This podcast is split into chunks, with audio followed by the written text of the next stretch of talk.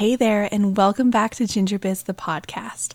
I am so excited to have you here with us today, and I know that I start almost every episode saying that, but that does not diminish the genuine authenticity of that statement. I am truly so excited to have you here each and every week, anytime that you tune in, no matter what episode it is. I am just so excited and so thankful. So, thank you, thank you, thank you. Today, we will be discussing managing guilt, navigating the emotional challenges of being a business minded mom.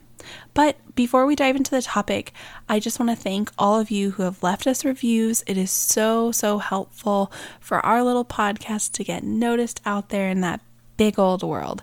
So if you haven't yet, please just hop onto whatever platform you listen to your podcast on right this very moment, if you can, and leave us a rating. Those ratings are just so helpful for us to get found and noticed by other people, just like you, who can benefit from what we talk about. So thank you so much in advance for doing that. Now, let's get started. I'm a ginger who snaps photos, but my real jam is business. Originally from the Pacific Northwest, now kicking it on the East Coast. I'm a successful entrepreneur who wants to share my passion with the world. We will walk through my journey as an entrepreneur while balancing motherhood, a full time executive role, and living life to its fullest. This podcast will be an educational resource on entrepreneurship, a raw, uncut look at motherhood, and a place for you to find encouragement. Whether you're exploring entrepreneurship, been at it a couple years, are a mother, a full time employee, or just want a good laugh while learning, put your headphones on because we're diving in. I'm Katy, and I'm so excited to have you here. Managing guilt, navigating the emotional challenges of being a business minded mom. Today, I want to talk about the guilt that many business minded mothers experience and then provide strategies for managing and overcoming those emotions. Now, keep in mind, this is not exclusive to entrepreneur people, like entrepreneur mothers. This is anyone business minded. So, even if you're in a career, or even if you just have mom guilt and you need some strategies for managing it, like pull up a chair, let's do this together. So, I think the first point that we need to understand is understanding the source of the guilt. We can explore, you know, common sources of guilt um, that business minded moms have. And that can be like feeling torn between work and family, societal expectations, comparison. That's a big one, I think, in motherhood comparison with other mothers, um, self imposed pressure. And I just want to kind of dive into that. One, personally, for me, is almost like family expectations, not in my immediate family, but my husband and I were both raised in households with stay at home moms. And so that was also kind of a factor in in the pressures and the source of guilt for me personally. So we all have a lot of different things that we bring to the table obviously, and each of those may stem a different source of guilt for us. So just kind of keep that in mind and again, I'll share some of my story so that you guys can kind of have an idea and understand the root cause of guilt so that, you know, together we can have that first step towards managing it effectively. So, again, there's feelings of being torn between work and family. I know in my day job I face that a lot because my commute is rather long, and also sometimes, especially this time of year, when we're vamping up for the summer, this whole spring season can feel very, very overwhelming at work. And so I am working longer hours. And so I feel like, well, I have this work I have to get done. I don't want to let the team down. I love the rapport that I have with my colleagues, but I also want to make it home for dinner. Like, how do I navigate that? And so that's a huge source of guilt for me personally. And then also just societal expectations. Like, I also can't tell you how many times I run into someone saying something like, Isn't it almost bedtime? Shouldn't you be at home? No, my husband can do bedtime just the same. And that's not even necessarily an internal guilt in that moment, but having people project that on me, obviously, like societal expectations, it can be really challenging. And I know that a lot of moms are on the gram or TikTok or whatever is like trending in that moment. And that one can be hard too because you see these other moms doing other things with their kids or taking the, them to swim lessons, taking them to activities you know, taking all this time to make them this extravagant lunch or whatever the case is. And that can also be a huge source of guilt. I know that some moms aren't cooks. They don't like cooking, they don't create the meals. That's not their role in the household, but it can be a source of guilt that, like, maybe I'm not giving my kid the nutrition that they need or I'm not providing that food for them. And honestly, like, as long as they're getting fed, that's a good baseline. That's what I tell myself. But like in our house, my husband does the meals and he does the meals for for our daughter and prepares her lunch and stuff. So and and I've had other moms that are like, "Oh yeah, well, we, you know, homemade all of our baby food so that we knew that our child was getting the best." And you know, maybe that didn't work for me. So it's just, there's so many different avenues for that source of guilt to make its way into your brain and into your heart. So again, the first step is just kind of addressing what those root causes may be and having a little bit of self reflection. Like, when I start to experience this guilt, where am I at? What am I doing? What is going on? And then you can start to learn to manage it effectively. The next thing that I would say is it's really important to embrace self compassion. Give yourself grace, give yourself love, and lean into strategies and techniques for practicing self compassion so that you can kind of manage that guilt. And a lot of people would call this as like self care, setting realistic expectations, and learning to prioritize and delegate certain tasks. It's really important to make sure that you are exploring ways that would challenge that self talk and then foster that positive mindset so that you can add that value and contribute back to being a business minded mom without that added bonus of guilt, right?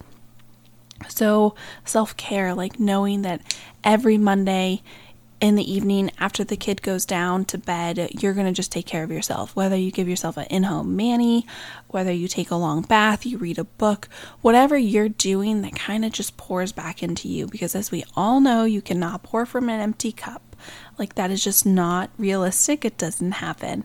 And it's really going to help foster that positive mindset because you need to make sure that your cup is full. I know that when someone is extra tired or extra exhausted or worn out or spread too thin, it's really hard to focus on the positive and make the most out of everything. So, making sure that you're pouring back into your cup, maybe that even means that every Monday night you go to bed right after the babe goes to bed.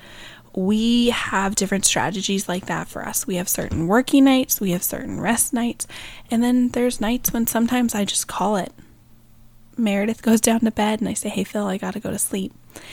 And there's also been nights, which this for some could be a root cause for mom guilt. I've come home from work, we've done our family time. Maybe it hasn't been like a couple hours, but it's been a few minutes at least. And we eat, and I have to go to bed. I just have to. I'm tired. I'm worn out. I'm not going to be able to serve anybody. And rather than giving them quantity time by giving them that evening and then into the next day and whatnot. It's more important that we get quality time. And so Philip takes the brunt of that evening, and I'm able to just go to bed early, get the rest that I need so that I can make it through the rest of that week or whatever the case may be.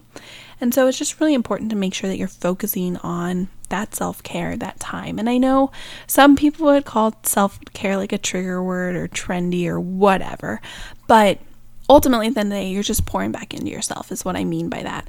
And that way you can just really learn to take care of yourself so you can take care of others.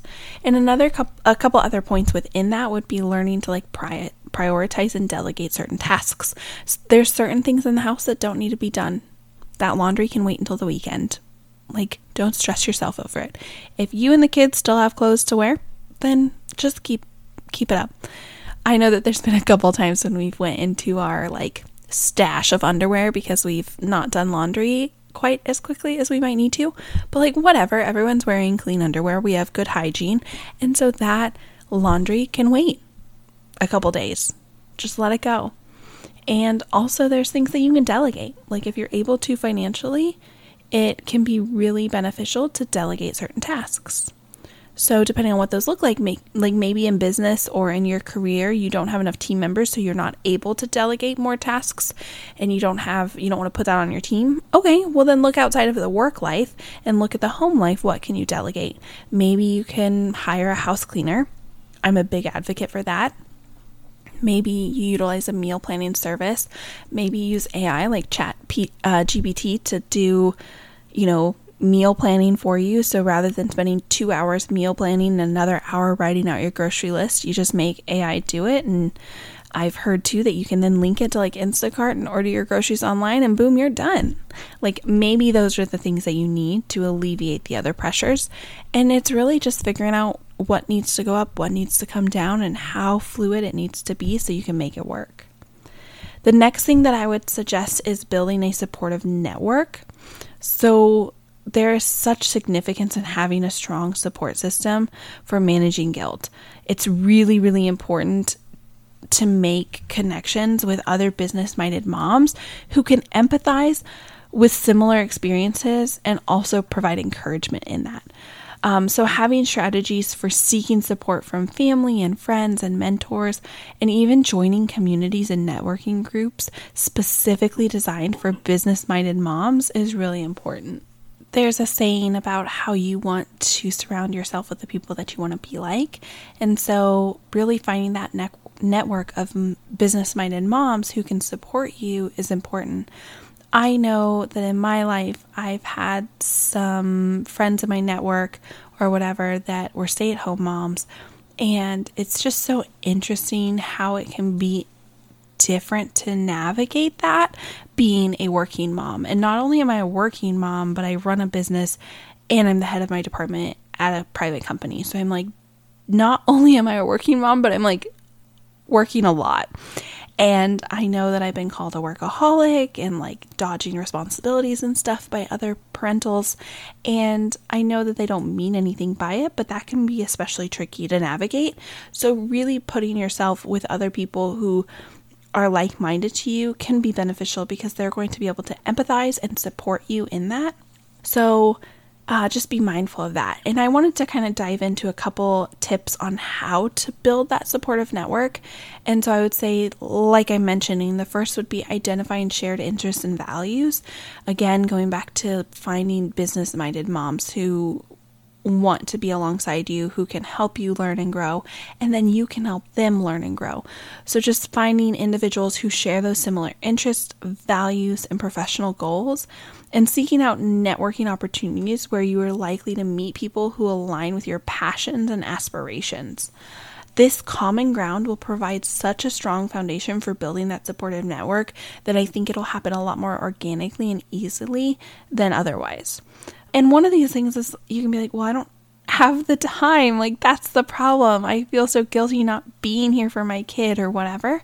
Well, one of the benefits to this support group is your kid can be a part of it. Like it can be a mom's group. It could be a running club where the moms come and everybody's pushing their kid in the stroller or whatever the case. Or like you do workouts when the kids are playing in the grass. Like it doesn't have to necessarily be time away from your kid. Now, if it works towards your self care and you need that to pour into your cup, maybe it is one Saturday every month that you do have your kid go to the babysitter or stay with dad and you're able to really focus on yourself and these other moms but you just kind of figure out what works for you and what works with that community. But that first tip is definitely finding shared interests and values so that you can build off of that. And my second tip for building that supportive network would be cultivating those meaningful relationships. Building a supportive network goes beyond just surface level connections. You really have to invest time and effort in developing a genuine relationship with um, relationship with individuals within your network. So that means like actively listening, showing genuine interests in their endeavors, and providing support when needed. Nurturing these relationships will create a sense of mutual trust and support. And it's really going to grow that relationship exponentially because it's just so important that you also provide those things for them. And there'll be seasons when you just don't have anything to give and they will be there for you, and vice versa. And that's what is so beautiful about these support systems. And again, it doesn't necessarily have to be an external network, you can also rely heavily on like family and you can build a mentorship where someone is helping support you in that way too. And then the third thing I want to say for building a supportive network would be give and receive support. So, as I started to mention, you just really want to build a supportive network that's a two way street. Offer your support, your knowledge, and your expertise to others in your network whenever possible. Whenever you can. That's like, that's the whole idea of Ginger Biz the podcast is I just want to put it out there to share my expertise for other people. But then you also want to make sure that you're actively contributing by providing guidance and sharing resources and offering help within that network. Similarly, be open to receiving support from your network when you need it. Cultivating a give and take dynamic will foster a supportive environment where everyone benefits. Okay, so those are my main takeaways for really just like trying to navigate managing mom guilt and how you can do it.